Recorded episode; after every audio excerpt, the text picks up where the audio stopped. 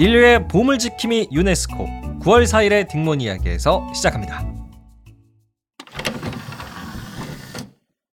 안녕하세요. 딩몬입니다. 여러분 편안한 주말 보내셨나요? 우리 청취자 경이로운 절미님께서 이번 주말에 딩몬 이야기 또 정주행해 주셨다는 댓글 남겨주셨는데요. 아 너무 뿌듯합니다. 자 그래서 오늘도 아주 특별한 역사 이야기 제가 준비해 왔는데요. 오늘 이야기 주제의 정체는요. 뭐 감히 역사 세계관의 슈퍼 인플루언서다. 뭐 이렇게 말할 수가 있는 존재예요. 예를 들어서 이곳이 인정을 딱 해주잖아요.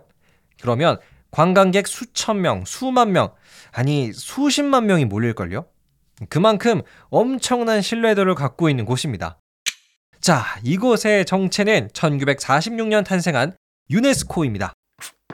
네, 유네스코는 세계 유산을 지정하고 또 관리하는 즉 인류의 보물을 담당하는 곳이죠. 그런데요, 사실 이런 세계 유산을 관리하는 것 말고도 뭐 유네스코는 여러 가지 역사 교육을 진행을 한다거나 아니면 역사를 주제로 하는 다양한 행사에서도 공식 후원사로 등장을 해요. 근데 여러분 그거 아셨어요? 당장 다음 주 9월 11일이랑 12일에 월요일이랑 화요일에요. 유네스코가 공식 후원하고 또 우리나라의 문화재청이 함께하는 행사가 대한민국 수원에서 열릴 예정이에요. 2023년 수원 세계유산도시 포럼인데요. 다양한 역사 전문가들이 또 이 행사에 참가를 하시고요. 또 정말 유명한 게임, 또 League of Legends 있잖아요. 이곳의 개발사 Riot Games의 사회공헌 총괄을 담당하시는 구기향 님도 오셔가지고 역사와 게임을 어떻게 콘텐츠로 엮는지 뭐 이런 재미난 주제로 토론회가 열릴 예정이라고 합니다. 저도 무조건 한번 가볼 건데요. 여러분에게도 이런 역사를 주제로 하는 행사가 있다는 거 꼭 알려드리고 싶었어요. 자, 그런데요. 여러분, 사실 유네스코는 있잖아요. 처음부터, 맨 처음부터 역사를 메인으로 활동한 기관은 아닙니다. 오히려 세계 평화를 위해 힘써보자. 이런 추상적인 느낌의 국제 기구에 가까웠죠. 하지만 1959년 한 사건으로 인해 유네스코는 지금처럼 세계 유산을 관리하는 대표적인 국제 기관으로 자리를 잡았는데요. 일명 이집트의 누비아 캠페인 덕분입니다. 자, 지금부터 유네스코는 어떻게 탄생하게 됐는지, 또 왜 세계 유산을 관리하는 기구로 변화를 하게 된 건지 함께 알아보시죠. 그 어디서도 들을 수 없었던 유네스코의 이야기, 딩모니의 오디오 극장에서 시작합니다. 자, 결론부터 말씀드릴게요. 유네스코는 제3차 세계대전을 막기 위해 탄생한 국제기구다. 이렇게 정리할 수가 있겠습니다. 맨 처음부터 역사만을 위해서 탄생한 곳은 절대 아니에요. 어, 1900년대가 시작을 하고 우리 인류는 두 번의 큰 전쟁을 치렀죠. 1차 세계대전이랑 2차 세계대전인데요. 1차 세계대전으로 인해 죽은 사람은 1700만 명, 2차 세계대전은 이보다도 훨씬 많은 5600만 명. 총 7,300만 명이 사망하는 정말 충격적인 결과를 가져왔잖아요. 그러다 보니까 2차 세계대전이 끝날 즈음에는 오히려 많은 사람들이 이런 생각을 했대요. 아, 2차 세계대전은 어찌어찌 끝나가는데, 이거 곧 3차 세계대전 시작하는 거 아니야? 그쵸. 인류는 3차 세계대전이 시작될지도 모른다. 이런 두려움 속에 하루하루를 살아야 됐어요. 하지만 이런 상황을 가만히 지켜만 보고 있지는 않았습니다. 1945년 다양한 전문가들이 머리를 맞댔어요. 그리고 이들은 진정한 평화를 위해서 국제 기구를 만들기로 합의를 하는데요. 이게 바로 유네스코입니다. 그 평화를 위한 국제 기구가. 총 20개국의 연합으로 처음에는 시작이 됐고요. 뭐 대표적으로 미국, 영국, 프랑스, 그리스, 인도, 호주, 캐나다 이런 나라들이 참여를 했대요. 자, 이렇게 1946년 창설된 유네스코의 총 책임자이자 첫 번째 총장은 영국의 줄리언 헉슬리라는 사람이 맡았어요. 근데 이분이 남기신 말이 참 가슴 속에 깊은 울림을 줍니다. 이렇게 말씀을 하셨어요. 우리 인류는 그동안 서로의 방식과 삶에 대해서 전혀 관심이 없었고 알지도 못했다. 그리하여 많은 이들의 마음속에 서로에 대한 의심과 불만이 가득 찼고 그것은 거대한 전쟁으로 결국 이어졌다. 네, 아주 공감이 가는 말이죠. 그래서 유네스코는 어떤 전 인류적인 교육 그리고 공원 등을 통해서 각 나라 혹은 국민들이 서로를 이해하고 이로 인해 세계 평화를 만들어 보고자 했어요. 뭐 지금 2023년까지 아직 세계 3차 대전 없잖아요. 뭐 그래서 유네스코가 목적을 달성했다. 이렇게도 볼 수가 있겠죠.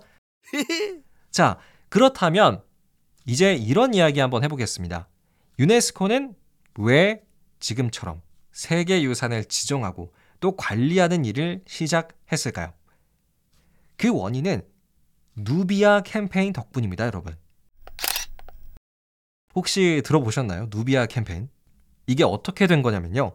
때는 1950년대에 이집트의 국왕을 몰아내고 쿠데타로 대통령이 된 나세르 대통령이라고 있었어요. 이분은 아랍 세계의 지도자, 뭐 다시 한번 이집트를 강대국으로 만든 지도자라는 사람으로 평가를 받는 분이신데요. 사실 이런 나세르 대통령은 이집트 나일강에 좀 잦은 범람을 막기 위해서 강의 수위를 조절할 수 있는 댐, 일명 아스완 댐을 지으려고 했었습니다. 자, 그런데 이 나일강에 댐을 지으려면 나일강 상류 즈음에 인공 호수를 만들어야 됐대요. 근데 문제가 뭐였냐면 이 인공 호수를 지어버리잖아요. 그러면 이집트 역사에서 정말 중요한 유적지 람세스 2세 신전을 포함한 누비아의 유적지가 물에 다 잠겨버리는 거예요. 야, 이거 큰일이죠. 그래서 경제적 이익을 위한 댐이냐, 아니면 수천 년의 역사를 간직한 누비아의 유적지를 그대로 살리느냐 고민을 하게 됩니다. 결국 이집트 정부는 다음과 같은 판단을 내렸어요. 이 사안은 우리 이집트가 독단적으로 결정할 수가 없으니 유네스코에게 정답을 물어보자. 그래서 1960년 유네스코는 이 누비아의 유적지를 어떻게 해결할 것인가에 대한 공식 회의를 개최를 합니다. 그리고 이런 결론을 내렸어요. 잘 한번 들어보세요. 이집트의 누비아 유적지는 우리 인류에게 소중한 보물이다. 그러나 이집트 정부의 경제적 이득 또한 묵인할 수는 없으니 우리 유네스코는 누비아의 유적지를 통째로 다른 곳에 옮겨 놓을 것이다. 야, 그쵸? 유네스코에서 아주 획기적인 방법을 생각을 해냈습니다. 누비아 유적지를 다른 곳으로 옮겨버리면 유적지도 살리고 댐도 지을 수 있겠죠? 근데 문제가 있습니다, 여러분. 이 누비아 유적지 이거 엄청 커요. 113만 평입니다. 113만 평이면 축구장 157개를 합친 사이즈고 여의도 면적의 40%에 해당하는 어마어마한 유적지예요. 근데 이걸 통째로 옮기겠다라고 선언을 한 겁니다. 뭐 즉 인류 역사상 가장 거대한 최대 규모의 이사 프로젝트였던 거죠. 뭐 이렇게 거대한 역사가 유례가 없었습니다. 뭐 솔직히 집 하나 옮기는 것도 굉장히 힘든데요. 113만 평을 통째로 옮기는 건 엄두가 안 나겠죠.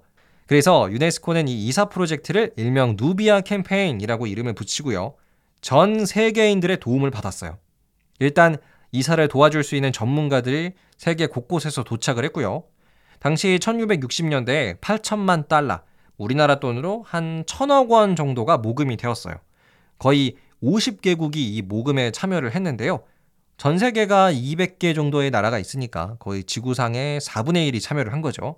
아, 여러분, 우리나라, 대한민국도 이 누비아 캠페인에 돈을 기부를 했대요. 그 누비아 유적지를 본따서 우표를 만든 다음에 그 우표를 판 수익금을 기부했다고 하죠. 자, 이렇게 해서 전 세계인들이 하나로 모인 끝에 유적지 이사 프로젝트가 시작을 했고요. 총 20년이라는 세월이 걸리기는 했지만 이 프로젝트는 1980년 대성공을 거뒀습니다. 대단하죠. 여의도 면적의 40%를 통째로 옮기다니. 자, 그리고 이 누비아 캠페인을 계기로 해서 유네스코는 세계 유산 협약을 맺었는데요. 즉 인류의 역사적으로 중요한 유산들을 관리 및 보호하겠다라고 선언을 한 겁니다. 그래서 지금 2023년에도 유네스코 지정 세계 유산 이런 것들이 있는 거예요. 현재 2023년 기준으로 총 1121개 세계 유산이 유네스코로부터 보호를 받고 있고요. 여전히 그 수는 늘어가고 있습니다. 지금까지 인류 보물 지킴이 유네스코의 이야기였습니다. 끝! 네, 오늘은 여러분과 함께 유네스코 이야기 또 소개를 해드렸는데요.